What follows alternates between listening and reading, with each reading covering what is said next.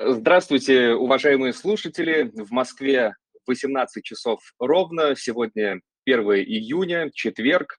И добро пожаловать на наш прямой эфир, где мы обсудим весьма актуальную и интересную тему. Сегодня мы поговорим о развитии современных облачных сервисов для просмотра видеоконтента и облигациях в рамках этой индустрии. В нашу эпоху быстрого развития технологий важно разбираться в современных тенденциях, и сегодня у нас есть уникальная возможность получить взгляд изнутри одной из таких перспективных отраслей индустрии ОТТ-телевидения и облачных видеосервисов. Сегодня в гостях у нас два особенных гостя. Это генеральный директор компании Livestream Александр Киселевич. Добрый вечер, Александр. Да, добрый вечер, приветствую. Да, здравствуйте, Александр. И руководитель финансового отдела компании оператора «Смотрешка» Никита Пыхов. Никита, здравствуйте.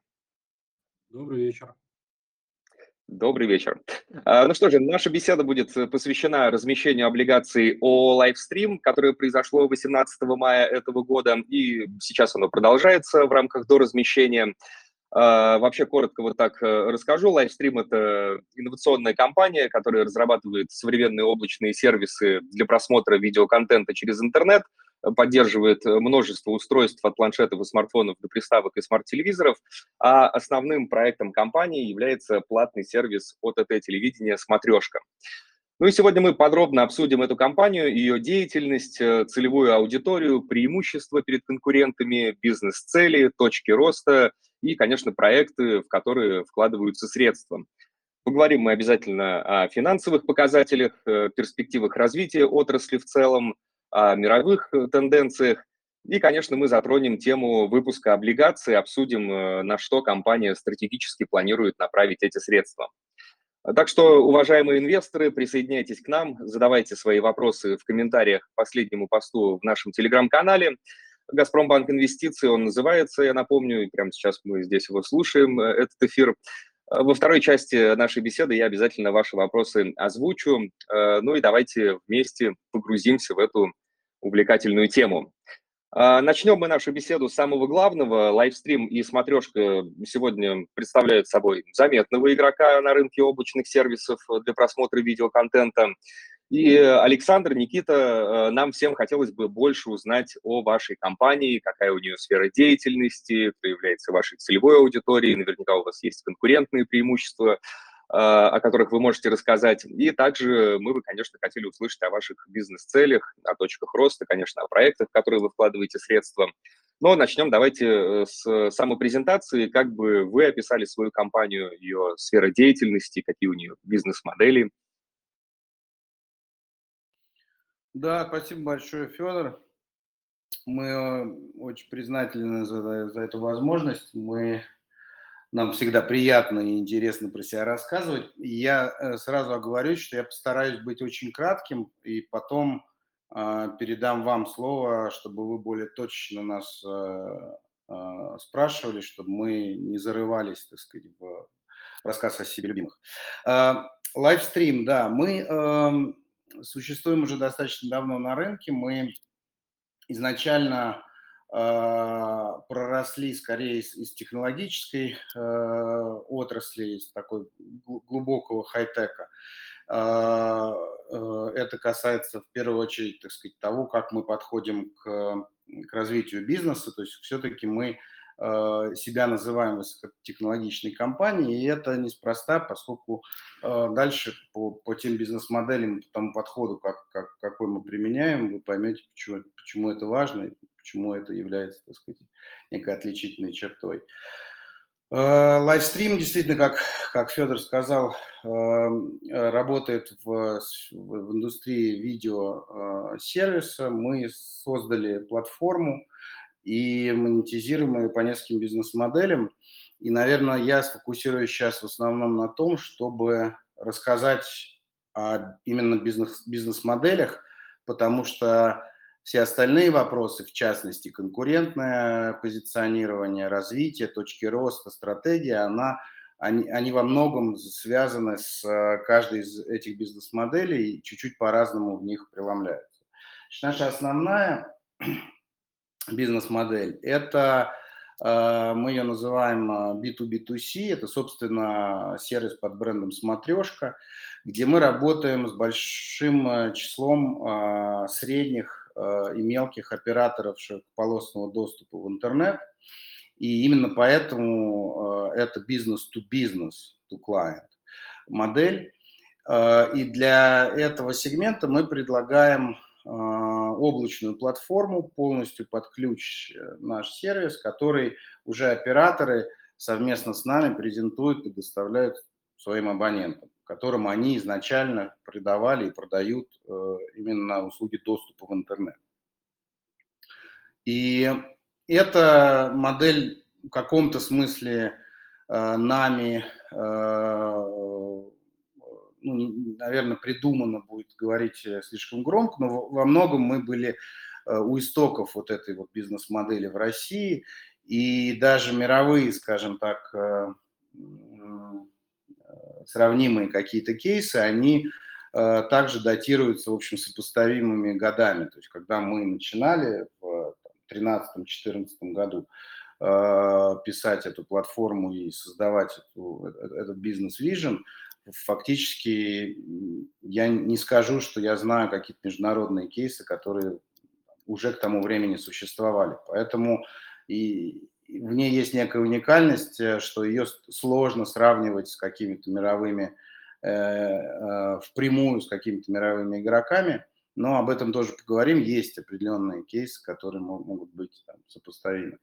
Вот. Э, соответственно, мы создали платформу, ее развиваем, и в основе ДНК, скажем так, нашей компании сидит э, в первую очередь инженерная, там, математическая и программ, программистская мысль, то есть у нас довольно сильное э, разработческое начало, и, соответственно, основано это все было на том, что фактически на Vision был в том, что все телесмотрение, все видеосмотрение так или иначе мигрирует вот в, а, в, в цифровой формат и в интерактивный формат взаимодействия абонента с, с сервисом. Создав такую, такую платформу и развивая, мы, собственно, предложили облачное решение для операторов. И сегодня мы работаем с более чем тысячу операторами по всей э, России. И совместно с, с этим партнером, с оператором, мы предлагаем этот сервис э, конечному абоненту. Ну, то есть это, если простым языком, то это телевизионный, в первую очередь, или видеосервис домашнего развлекательного э, телес, телесмотрения – а, с, со всеми современными атрибутами, то есть с возможностью смотреть на любом устройстве, в любом а, месте, а, иметь возможность перематывать, ставить на паузу, смотреть э, кинотеатры, которые агрегированы внутри нашего сервиса, любые, смотреть видео и так далее, и так далее. Вторая бизнес-модель э, – это э, аналогичная, собственно, технологически э, платформа и все, все то же самое, но только тут мы работаем по второй бизнес-модели, которую мы называем White Label. Мы работаем с крупными операторами, которые имеют определенный вес в качестве бренда и не хотят работать по модели смотрешка, хотят работать под своим брендом, но э, технологически все равно это достаточно серьезная и сложная э, история, поэтому они э, партнерятся с нами, и мы делаем всю технологическую часть, мы поддерживаем платформу, развиваем ее, и также по модели разделения доходов работаем с крупным оператором, который предлагает уже собственный сервис под собственным брендом, но на базе нашей платформы своим абонентам. И третья бизнес-модель – это, собственно, классическая B2C модель, business to client, э, когда мы предлагаем уже в открытом рынке э, напрямую абоненту без какого бы то ни было э, посредничества свою платформу, свой сервис точнее, и уже напрямую взаимодействуем с ним, взимаем плату за свой сервис и взаимодействуем по всем маркетинговым брендам и так далее, аспектам с, с этим абонентом. Вот, если разобраться вот в этих трех как бы подходах, то дальше э, просто можно уже говорить о, о всех э, параметрах, которых Федор сказал, будет интересно услышать, а именно конкурентное позиционирование, развитие, стратегии и так далее. Эм, Федор, если я могу дальше продолжить, собственно, и по этим по трем бизнес-моделям сфокусироваться на вопросах. Э, там, да, конечно. Э, я просто так... Угу. Да, я просто так резюмирую, чтобы э, было понятно и насколько я правильно уловил. То есть у вас, по сути, три бизнес-модели. В первой операторы получают доступ к вашей платформе и в дальнейшем предоставляют доступ уже конечному потребителю. А, во второй модели примерно то же самое, но они используют э, платформу под своим брендом. И третья модель – это B2C, где вы напрямую, без участия оператора, предоставляете э, сервис конечному потребителю. Да, да все верно. Угу. Ну, расскажите, да, теперь э, про конкурентные преимущества. Так сходу кажется, что действительно рынок видеосервисов довольно конкурентный в России – а, чем вы отличаетесь, что вы для себя выделяете как главное? Да, спасибо. Значит, тут вот именно важно, важен подход э, в конве вот этих бизнес-моделей, потому что по основной нашей первой бизнес-модели с матрешкой B2B2C мы фактически конкурируем, мы являемся лидером э, в, этой, в этом сегменте, э, и мы конкурируем не с видеосервисами, которые на слуху, а мы э, скорее конкурируем с небольшими компаниями, которые так или иначе исторически э, были созданы, либо отпочковались от каких-то операторов, э, и там нам достаточно легко конкурировать. Мы экспертно оцениваем, что мы э, держим приблизительно 70% этого рынка сейчас. И еще раз поясню, это рынок очень эм, такой э, четко идентифицируемый. Это если взять за 100% э, весь э, бизнес широкополосного доступа в интернет России, то мы увидим там крупных игроков типа Ростелеком, Ртелеком, МТС, ТТК и так далее.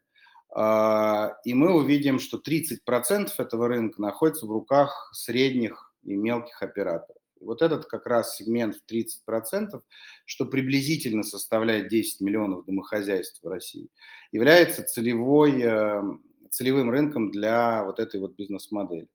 И, соответственно, э, мы э, в этом сегменте держим 70% э, рынка и конкурируем с небольшими технологическими компаниями, которые пытаются делать похожие сервисы для операторов, но поскольку это достаточно капиталоемкая, трудоемкая и многофакторная, а, многофакторный сервис, потому что операторам важно не только, а, чтобы это стабильно работало на там, любом устройстве, что само по себе довольно сложно сделать, а, но чтобы у него была круглосуточная техническая поддержка, чтобы у него была своевременная, так сказать, поддержка по, по маркетинговым, а, в том числе и технологическим, и бизнесовым вопросам.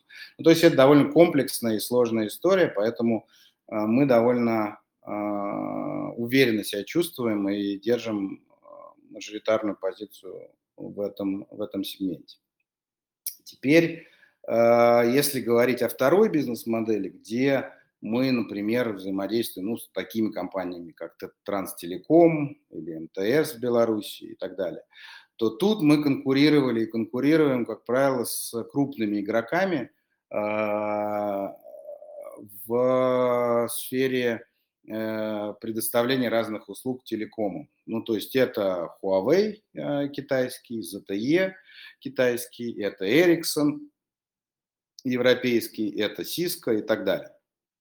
Сейчас э, в силу понят, по, по понятным причинам этот рынок сильно очистился от, от конкуренции, но даже до там, э, событий 2022 года мы э, успешно конкурировали, поскольку мы все-таки являемся локальным локальной компании, гибкой, высокотехнологичной, поскольку ну, мы предоставляем уровень, разработческий уровень очень высокий, на, наравне с, там, с мировыми лидерами Cisco, Google, так сказать, Huawei и так далее, то им, этим компаниям с нами было всегда более интересно и более выгодно, поскольку, так сказать, у нас доступ к, к топовым ресурсам значительно э, ближе, и, и мы гибче во многих вопросах.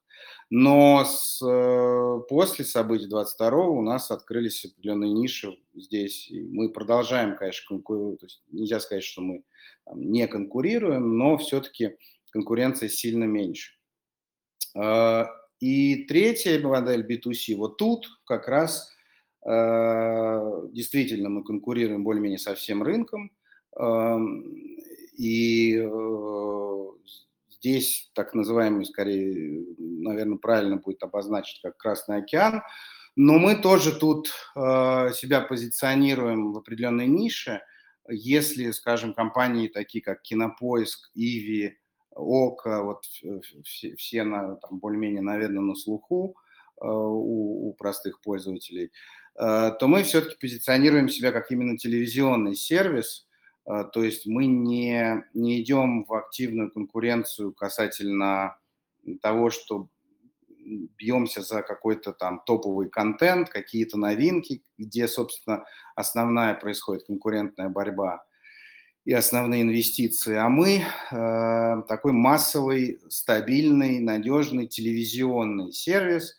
предоставляющий агрегационно некий качественный, но среднего качества, скажем так, контент, разноплановый. То есть можно посмотреть спорт, можно посмотреть новости, можно посмотреть кино но вряд ли вы увидите на смотрешке новинку какую-то, супер-блокбастер, который вышел из кинотеатрах только недавно, но вы там посмотрите качественные э, блокбастеры, которые уже отыграли там, в прошлом году, в позапрошлом году и так далее.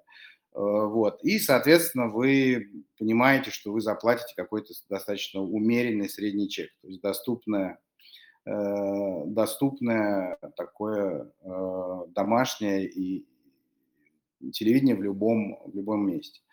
Ну и еще важный момент, наверное, что третья вот эта бизнес-модель самая как бы рискованная с точки зрения конкуренции и, и, и больших маркетинговых бюджетов, она у нас достаточно молодая, мы ее никогда не рассматривали как основную, мы ее начали где-то года два назад больше даже фокусируясь на том, чтобы иметь прямой диалог с абонентом по всем направлениям, тестировать какие-то гипотезы продуктовые, э, маркетинговые, бизнесовые, а, нежели чем, э, то есть больше, чтобы это тестировать, нежели чем зарабатывать и как бы видели ее э, как основой своего бизнеса. Но надо сказать, что она в последнее время довольно бурно развивается – она пока составляет незначительную долю, там, когда поговорим про финансы, мы скажем, какая сегментация в бизнесе, но она составляет там, меньше 5% сейчас от бизнеса, поэтому не является никоим образом а,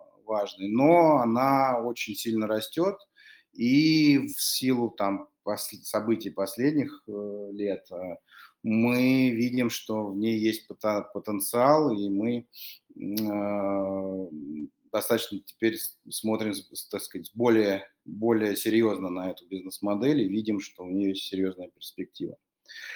Эм, вот, это что касается конкуренции. Что касается точек роста и э, стратегии, то тоже эти вещи разнятся от бизнес-модели к бизнес-модели.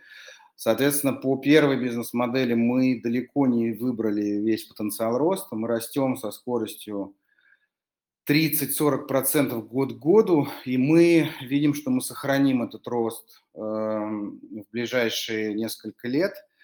Э, связано это с тем, что мы э, растем с достаточно низкого старта. Ну, то есть, условно говоря, мы, создав эту бизнес-модель, там вот в 2015 году мы вышли в рынок с ней, и фактически рынок тогда представлял из себя для вот этих вот операторов полулегальный, не очень монетизируемый э, такой э, сервис. То есть если ты оператор, то основной твой бизнес, там, условно говоря, с 90-х годов это предоставление э, услуг широкополосного доступа в интернет.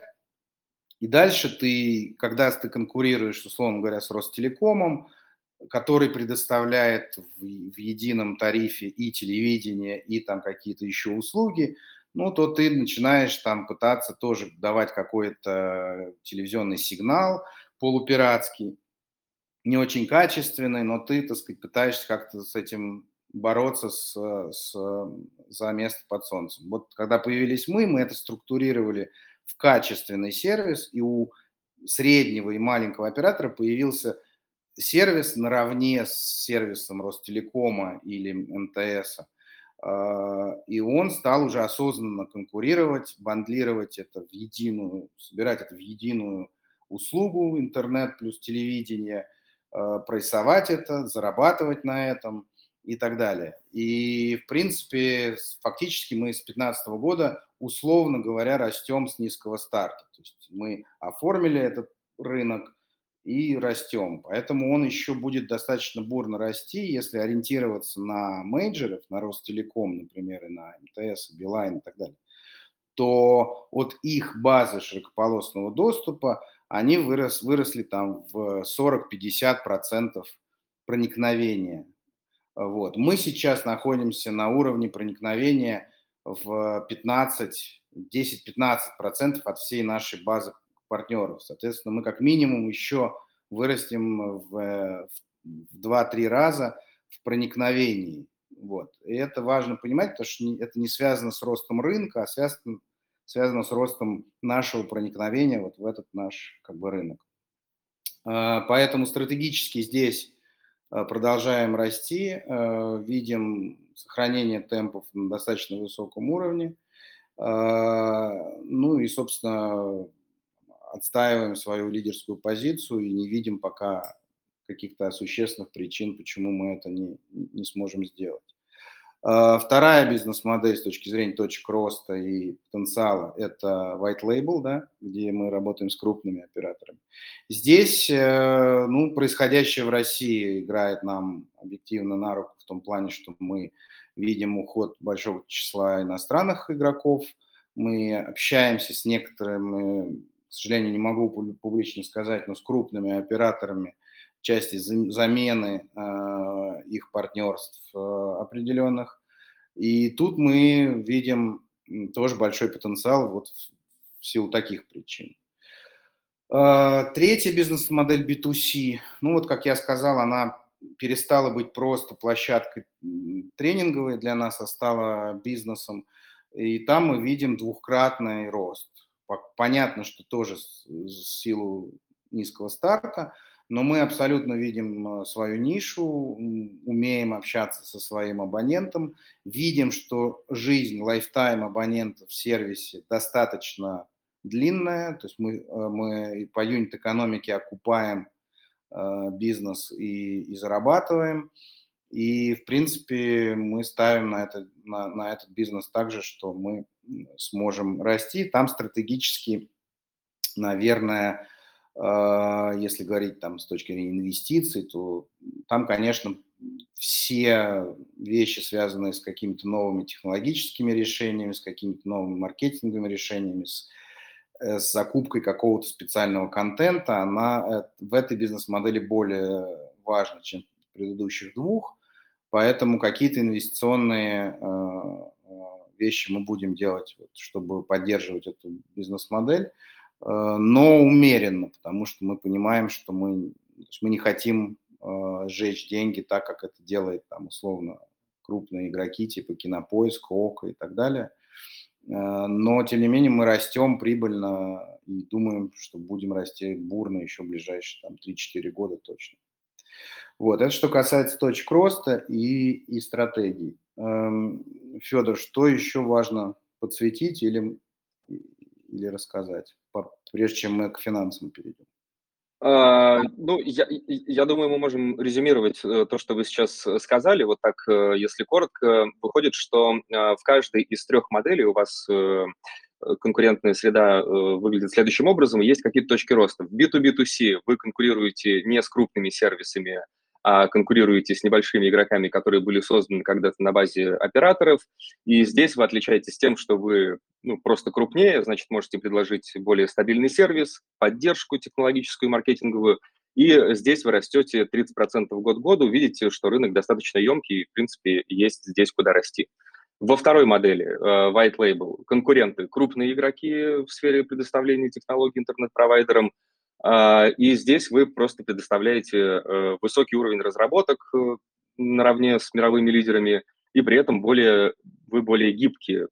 Причем на рынке в 2022 году стало, скажем так, свободнее, и здесь тоже есть куда расти. Ну и третья модель, тут конкуренция со всем рынком, как вы сказали правильно, это Красный океан, Э, но при этом вы работаете в нише телевизионного сервиса, не конкурируете в плане видеоконтента, предоставляете удобный сервис, и даже в этом Красном океане вы видите, что есть какие-то здесь точки роста. Что же, это впечатляет. Вот, теперь тогда, наверное, к финансам перейдем, да? Да, да. Э, э, я хотел бы, конечно, спросить, спросить про финансы. Во-первых, спасибо, что вы подробно описали компанию. Э, было действительно интересно. Давайте перейдем к вот этому важному аспекту любого бизнеса, к финансовым показателям. И инвесторы, акционеры, они, как правило, очень внимательно следят за этими данными, потому что финансы показывают – Э, вообще пульс бизнеса, насколько хорошо компания себя чувствует на рынке. И, конечно, мы бы хотели узнать э, больше о ваших финансах, о прибыльности компании, об объемах инвестиций, э, об эффективности, как вы вообще оцениваете свое положение, какие ключевые метрики, может быть, используете, и как это вообще помогает вам в принятии стратегических решений. Да, спасибо.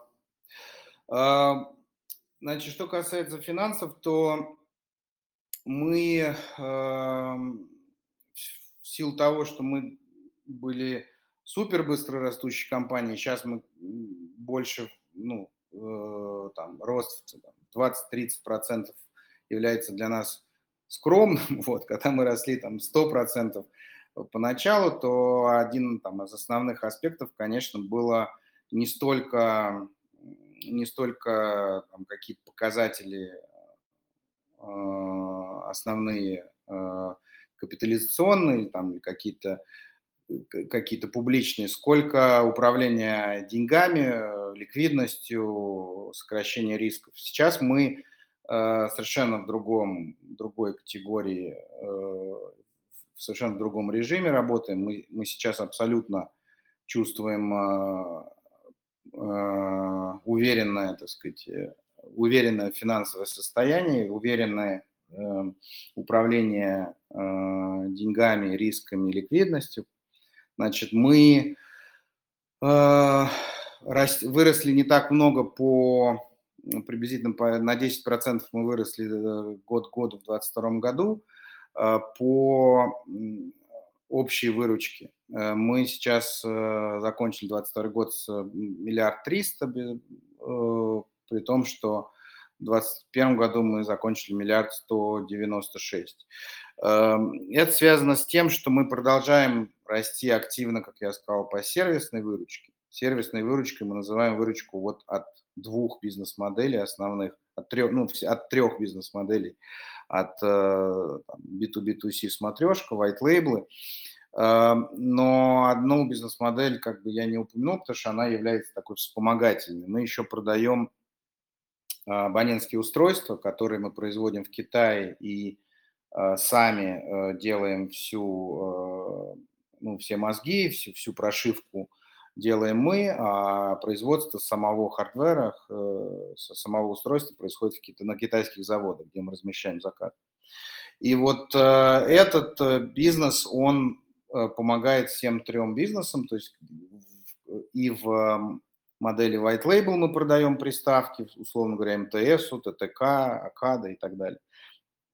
И в модели смотрешка B2B2C, соответственно, нашим, в нашу сеть э, мелких и средних операторов тоже э, предоставляем приставки для того, чтобы абоненты, часть абонентов где-то там в, в White Label их больше, там, например, в Транстелекоме приблизительно процентов 90 а, пользователей сидят на приставках в силу того, что так устроен рынок операторский. А там в, в, в смотрешке, например, там процентов 20-30 на, на приставках, а другие абоненты сидят на, на умных телевизорах и так далее. Вот. И вот этот сегмент, э, он эту, эту top-line э, линию выручки нам чуть-чуть подпортил за счет того, что мы в первом квартале прошлого года остановили продажи, поскольку была, если помните, жуткая турбуленция по э, валютам, и мы просто приняли решение переждать. Э, мы сдвинули фактически график всех поставок с, со второго квартала на конец третьего, четвертого, и вот мы уже там в, треть, в конце третьего, в четвертом все возобновили, стали даже получать большое количество, ну, серьезную выгоду за счет того, что курс, как помните, стал 60, 50 даже в какой-то момент. Вот. Ну и за счет этого мы сдвинули в 2022 году, а, мы не добрали как бы порядка 100 150 миллионов рублей как раз вот в этом бизнесе, а так бы мы как раз выросли бы на темп роста нашей сервисной выручки. Поэтому общая выручка не выглядит такой большой с точки зрения темпа, но вот, вот за счет вот этого, вот этого сегмента продажи абонентских устройств. Эм, теперь, наверное, важно сказать, как подразделяется приблизительно выручка по этим бизнес-моделям – Э, смотрешка B2B2C э, где-то представляет 55-60%, то есть она доминирующая в структуре выручки, но не, но не такая доминирующая в структуре э, по рентабельности, по EBITDA, сейчас о чем скажу позже. Соответственно, смотрешка это 55-60%, где-то процентов, соответственно, 30-35 это white label бизнес, и процентов 10 это э, продажа оборудования абонентских устройств. Это сегментация по выручке. Сегментация по EBD э, выглядит таким образом, что по EBD доминирующий 90-95% это сервисная, э, это EBITDA от, сервис, от сервисов, там, процентов 5-10 это EBITDA по абонентским устройствам. И вот этот э, EBITDA делится приблизительно поровну, поскольку между white label бизнесом и смотрешкой, потому что в смотрешке есть большая составляющая затрат контента, э, на контент, которой нету в случае white label бизнеса, где мы получаем практически чистую беду от наших партнеров. Э, Поэтому сегментация это где-то, соответственно, 40-45% смотрешка и white label, и 5-10 это, эм, это э, оборудование.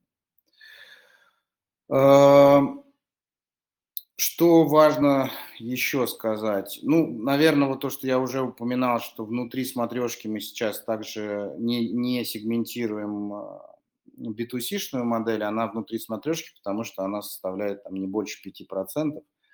А, видимо, со временем мы начнем ее выделять, когда она начнет быть достаточно э, существенной. Но, тем не менее, чтобы просто понять, дать ощущение, она выросла где-то в два раза э, за год к году, что, что неплохо. Там, с 20, по-моему, миллионов там, до 60 миллионов, даже, даже больше, чем два раза. Наверное, важно сказать, чтобы понять, так сказать, э, собираемость денег, это может быть сейчас вопросом важным, то есть э, дебиторка, собираемость денег, качество партнеров. Э, бизнес по модели B2B2C смотрешка, он очень устойчивый в силу того, что он очень э, разветвлен, то есть мы работаем с тысячу операторами, и концентрации практически нет. То есть потеря одного, двух, э, любого количества, на самом деле, операторов никак не сказывается на устойчивости бизнеса. Э, это такой важный аспект этого сегмента. Собираемость денег хорошая. То есть мы на самом деле выстроили специальный как бы, процесс, департамент, который следит за собираемостью. И надо сказать, что э, вот этот сегмент э, средних операторов, он ну, характеризуется довольно серьезной устойчивостью к, к любым турбуленциям. То есть это люди, это, это бизнесы, которые выстроены с 90-х годов, которые пережили все кризисы, которые мы с вами можем вспомнить, 98-го, э, заканчивая там, последними событиями. И это да, очень резистентные бизнес-модели, потому что это фактически потребительская корзина э, людей на самый доступный, ну, во-первых, на доступ в интернет, э, что практически сейчас становится там, да, жизненно необходимой э, э, затратой в, потребительской корзине сразу после еды, наверное, и, и, и тепла. Вот. Э, ну и базовый интертеймент, то есть базовые развлечения, самое доступное домашнее развлечение. Поэтому он очень, он очень плотно, так сказать, в, в потребительскую корзину встроен, и поэтому мы видим, и у них собираемость высокая, и, соответственно, у нас собираемость высокая. Есть несколько кейсов э, э, не очень успешного управления со стороны этими партнерами бизнесов. Как ни парадоксально, самая больная, единственная, на самом деле, больная история, которая у нас была, это компания Virgin, которая Э, там, тот самый Брэнсон, который э, участвовал брендом и там имел какую-то долю в нем, и там были инвесторы и BRD, IFC, в общем, все, все на свете. Это единственный самый большой проблемный а, оператор, который оказался у нас в портфеле, и сейчас он там полностью забрали и абонентов и зарезервировали полностью а, эту дебиторку, и сейчас судимся с ними, э, банкротим их, но Э, в остальном это очень дисциплинированный рынок. Э, поэтому дебиторку мы контролируем неплохо, и оборачиваемость дебиторки где-то чуть больше полутора месяцев нас полностью устраивает. По кредиторской задолженности э, в основном мы работаем в, этой, в этом ключе с контентом, то есть основной наша затратная часть по, по бизнес-модели смотрешка – это контент – то есть это платежи а, таким компаниям, как «Газпром Медиа», а, там, ВГТРК и так далее. так далее. Там мы тоже держим, ну там, там держится приблизительно тоже полтора-два месяца, поэтому в этом смысле у нас довольно качественно синхронизирована дебиторка с кредиторкой и управление оборотным капиталом. По капитальным затратам, наверное, тоже важно сказать. По капитальным затратам мы подразделяем два типа капитальных затрат. А, обязательные и э, переменные э, затраты на развитие.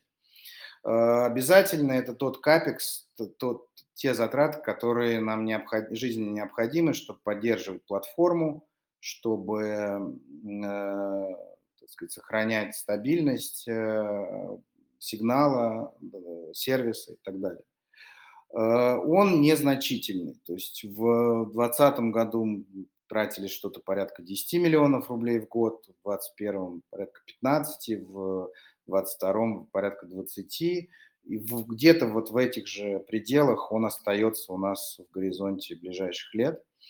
Э, тут, наверное, может быть, будут вопросы, связанные с, э, с происходящим и с, со сложностью или простотой получения оборудование для поддержания платформы и сервиса, и там, есть ли какие-то особенности. Сразу скажу, что мы достаточно, э, ну, не знаю, с чем это было связано, но, видимо, наша постоянная удача, но мы вот как-то вот в конце 2021 года очень сильно перезаложились на обычно такого типа сервиса, как наш, готовится к Новому году, потому что Новый год – это пик э,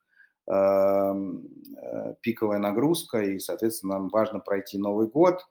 Там такие вещи, как чемпионат мира, например, тоже являются пиковой нагрузкой, и поэтому вся система наша должна быть готова именно к пиковым нагрузкам. Мы в 2021 году очень сильно умощнились, э, и на горизонте двух лет нам особо ничего э, не требуется, но и надо сказать, что и сейчас мы не видим каких-то больших серьезных дефицитов для нас, так что мы видим, что вот этот, э, вот этот капекс нам будет достаточен, и никаких особых проблем с, с поставками для сохранения этого, этого статус-кво нам не нужно. А дальше есть капекс развития. Вот капекс развития, он э, не влияет на э, бизнес-показатели в горизонте двух-трех лет. В основном это связано, с, этот капекс связан с какими-то нашими э, желаниями всегда сократить риски, увеличить эм, какие-то вещи, связанные с ну, например, мы, когда разместили первый облигационный займ, мы довольно активно стали вкладываться в систему мониторинга. А, поскольку мы такая стартаперская компания, то у нас весь там мониторинг, Э, и контроль всего сервиса всегда был сделан большим количеством наших ну, интеллектуального ресурса, то есть глуб, э, нашими глубоки, э, глубокого уровня разработческими ресурсами, которые могут смотреть за сервисом, залезая глубоко в ядро и так далее, и так далее. И это очень дорого, потому что, соответственно, это там топовые ресурсы, которые могли бы развивать бизнес, развивать продукт и так далее. А, но мы всегда экономили как бы на, на оборудовании, на каких-то системах э, специальных для мониторинга, все делали сами. Когда у нас появилась возможность проинвестировать, вот мы проинвестировали, например, в систему мониторинга или какие-то еще вещи. В принципе, э, мы планируем сохранить э, такого типа инвестиций в, в развитие. Сейчас, там, чуть позже, наверное, мы расскажем про какие-то новые возможные точки роста технологические, там, бизнесовые, которые тоже вот мы хотим туда инвестировать. Но это важно понимать, что мы в любой момент можем свернуть эти инвестиции, и они никак не повлияют на э, ключевые параметры в горизонте там, двух, трех, даже пяти лет. То есть это такая долгосрочная, просто технологическая постоянная работа. Я, наверное, э, Федор э, исчерпал идеи, куда мне двигаться, поэтому вы меня направьте. Да, хорошо, без проблем, Александр. Мне понравился момент о том, что э, интернет очень важен, занимает важное место в корзине потребительской э, у людей. И я даже задумался, на что бы я потратил последнюю тысячу рублей. Вот я поел бы или оплатил интернет.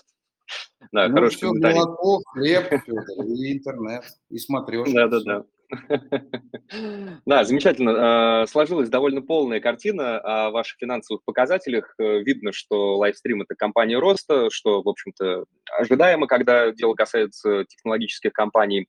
А теперь предлагаю э, перейти к более общим темам, рассмотреть э, тенденции развития вашей отрасли на рынке в России. Ну и так как в мире технологий границы, они довольно условны, и то, что происходит на мировой арене, оно, безусловно, влияет на российский рынок. Э, я знаю, что ОТТ телевидение и видеосервисы становятся популярными. Многие аналитики предсказывают их э, быстрый рост в ближайшие годы. И вот, на ваш взгляд, какие основные перспективы, тенденции развития есть э, в вашей отрасли в России и в мире? Буквально, может быть, как, какими-то тезисами мы пройдемся по этой теме. Да, хорошо. Э, ну, смотрите, поскольку это наш сервис, в частности, ну, в общем, наверное, как любой, он стоит на стыке между телеком отраслью и медийной отраслью, то, наверное, имеет смысл об, в двух словах сказать о, о перспективах и той, и другой. Э, в России достаточно, с моей точки зрения, уже проникновение интернета состоялось, то есть с точки зрения ожиданий какого-то существенного бурного роста интернета, наверное, не стоит ожидать. И телеком тоже, в общем, находится в состоянии насыщения и рост. Я не думаю, что будет превосходить там по, по оценке, мне кажется, аналитиков, с чем я согласен, какие-то, нет, какие-то базисные пункты, там 2, 3, 5 процентов – это максимум.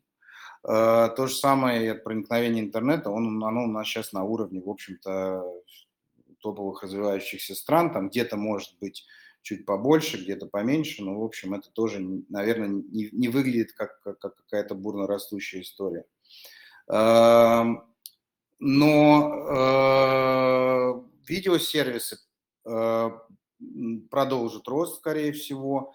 И это связано с тем, что все-таки мы, ну, как бы переобуваем, что называется, индустрию. То есть, условно говоря, была старая индустрия э, с точки зрения потребления э, кабель, э, да, спутник, кабель, то есть вся индустрия была не интерактивная, она базировалась на старых технологиях доставки.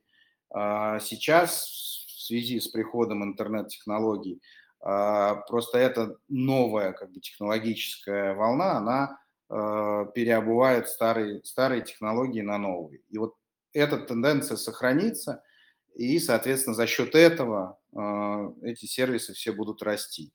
Думается, что, наверное, вот сейчас в короткой перспективе, вероятно, будет наоборот замедление, потому что произошло э, большое количество контента международного, в первую очередь Голливуд и так далее, ушли с российского рынка.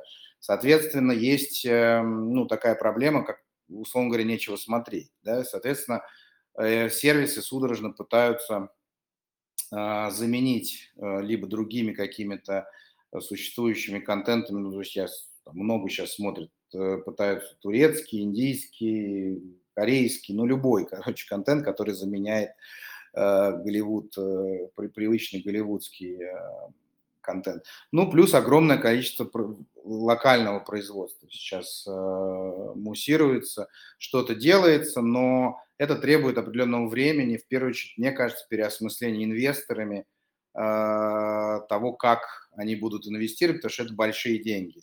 Э, соответственно, им нужно понять, каким образом эти деньги будут им возвращаться, с каким аэраром, с какими, так сказать, инвестиционными показателями. Это нетривиальная история, но я думаю, что рынок так или иначе перестроится, и просто вот 23-й, возможно, будет некое замедление, может быть, 24-й будет такой невнятный, уже с элементами роста, но пока невнятного. А дальше она все-таки отстроится, мне кажется, она продолжит рост, потому что вот эта технологическая замена, она неизбежно все равно идет. А, поэтому российский рынок будет расти, скорость, э, наверное, что-нибудь в районе 10 процентов э, среднегодовой. Э, международный рынок, наверное, будет расти быстрее. Он, наверное, раза в два быстрее растет, чем, чем российский, поскольку вот у него нет этих ну, особенностей турбулентных. Эм, если говорить про нас, то мы, соответственно, э, в обязательном порядке прислоняемся и к этому росту, то есть вот тому, который я назвал, потому что мы в этой же парадигме. Э, переобувания как бы на новые технологии. Э, ну и, наверное, мы будем сохраним рост, о котором я раньше говорил, потому что мы проникаем в, вот в эту абонентскую базу с низкого старта, тоже ну, вроде пояснил.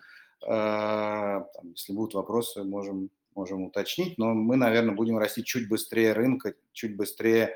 Собственно, оно так и происходило. Мы, наверное, росли быстрее, чем условно Иви, ОК последние годы. Э, ну вот разве что кинопоиск э, там рванул, но он немножко в определенном там, сегменте, и он за счет экосистемного элемента э, сильно большой сделал рывок за счет, так сказать, через такси и другие яндексовские услуги. Это все-таки не, чистый, не чистый рост этого сервиса. Вот. Про мир, ну, наверное, совсем коротко, потому что я так понимаю, что мы много уже времени потратили. А, в мире есть несколько тенденций, на которых, на которых мы будем смотреть. Ни одна из этих тенденций, скажем так, не оправдалась пока, чтобы можно было сказать, что нужно ее реплицировать. Но первая довольно известная тенденция, что Netflix недавно достаточно запустил а, платный, а, платный пакет самый дешевый э, с встроенной рекламой. Это на самом деле очень такое интересное событие для, для, для нас, в частности, потому что мы всегда очень-очень осторожно относились к дополнительным монетизациям внутри, наш, внутри нашего сервиса. И даже это движение Netflix пока, например, меня не убедило в том, что э, можно в платный сервис встраивать рекламную монетизацию, поскольку это все-таки сильно для пользователя негативная история. Вот. Но, тем не менее, этот факт э, является довольно важной тенденцией, и Netflix э, за счет этого планировал там, приобрести до полумиллиона абонентов, которые он стал проседать по основной бизнес-модели платной, и вот за счет этого он планирует, э, планирует получить рост. И это интересно, потому что мы, в частности, вот то, что я говорил, инвестиция в продукты, в развитие, у нас есть рекламные технологии довольно интересные. Мы, может быть, э, будем думать о том, чтобы с помощью них увеличить доходность на абонента, но делать мы это будем осторожно. Ну, вот такая тенденция. Вторая тенденция тоже интересная, но совсем, я бы сказал, назвал бы ее какой-нибудь венчурный, наверное. То есть и Netflix, и Amazon э, э, экспериментируют в части монетизации в гейминговой индустрии, то есть они стали э, пытаться тоже зарабатывать на абоненте дополнительные деньги, переходя вот как бы в геймерскую индустрию, создавая игры на базе своих контентных историй, как-то встраивая, в общем, эти истории тоже в свой, в свой сервис. Пока это вообще никак не, не монетизировано, но это буквально вот совсем свежая тенденция. Э, ну и третье, наверное, там, что можно упомянуть, это то, что делают китайские в основном сервисы. Они всякие иммерсивные пытаются технологии использовать для того, чтобы увеличить, э, опять же, вовлеченность. И, возможно, ну, мне кажется, это больше про вовлеченность, но, возможно, и топ-заработок на, абон, на, на абонента с помощью VR, с помощью всяких э, вещей, связанных там чуть ли не с эмоциональной считыванием эмоциональной реакции абонентов э, на то или иное событие и, соответственно, там какая-то социализация вокруг этого. Э, вот. Тоже сложно сказать, это такие вот... Но в плане тенденции это вполне такие серьезные попытки, которые, на которые люди тратят много денег и средств, и будет интересно посмотреть. Ну и, наверное, в нашем случае мы наиболее приспособленная компания – к тому, чтобы применять именно вот эти технологические истории и, и какие-то новые э, и рекламные, но, но, но, но именно с точки зрения технологий, потому что, например, такие компании, как Ростелеком или даже Яндекс, они все-таки, ну, Яндекс, наверное, ближе, конечно, к, к нам, но, скажем, Ростелеком и телекомы классические, им сложнее, они значительно медленнее реализуют все вот эти вещи – и поэтому мы, так сказать, с интересом смотрим на международные тенденции и готовы подхватить их, если они окажутся, окажутся ну, монетизируемыми. И довольно быстро можем их применить. Ну вот, наверное, все, чтобы не, не загружать. Да, спасибо большое, Александр. Действительно интересно было. И э, особенно, конечно, хочется отметить, что здорово, что вы готовы тоже эти тенденции э, перенимать. Эм, ждем появления дешевого тарифа с рекламой. Великолепно, мы поговорили о мировых тенденциях. Теперь давайте э, перейдем к такому конкретному вопросу под конец уже нашего эфира, который наверняка волнует всех, кто смотрит на лайвстрим как на потенциальный объект инвестиций. Это выпуск облигаций. Мы знаем, что 18 мая э, прошло размещение облигаций о лайвстрим со ставкой купона 13,5%, и что сейчас идет до размещения. А, в связи с этим, конечно, возникает э, ряд вопросов, на что вы планируете направить средства, привлеченные с помощью выпуска, а, как эти инвестиции помогут э, вашей компании в достижении стратегических целей. Вот об этом хотелось бы узнать.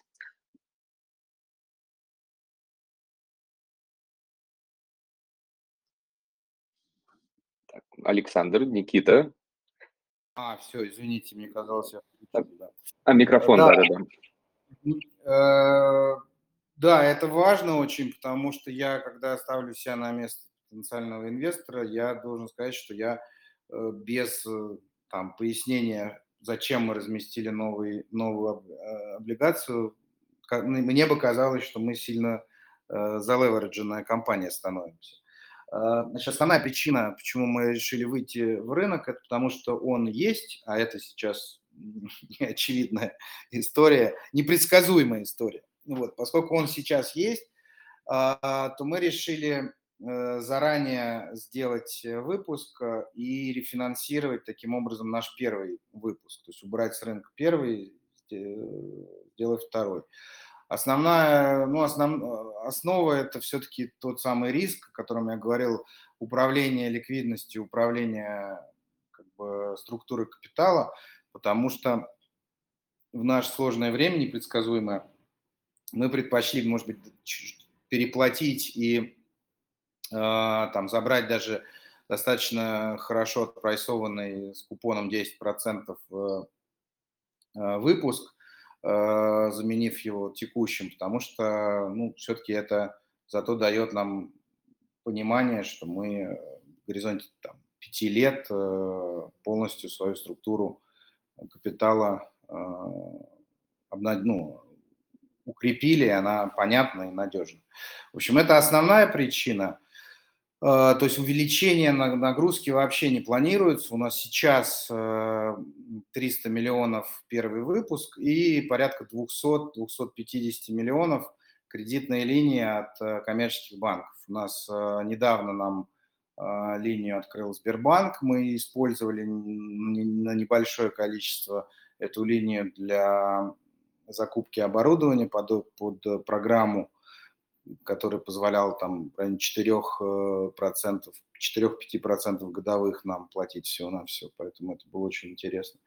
Ну и второй банк у нас исторический, весь банк «Солидарность», который мы тоже использовали, а, используем. Вот, соответственно, этот выпуск в первую очередь пойдет на рефинансирование первого выпуска, может быть, частично даже гашение э, банковских займов.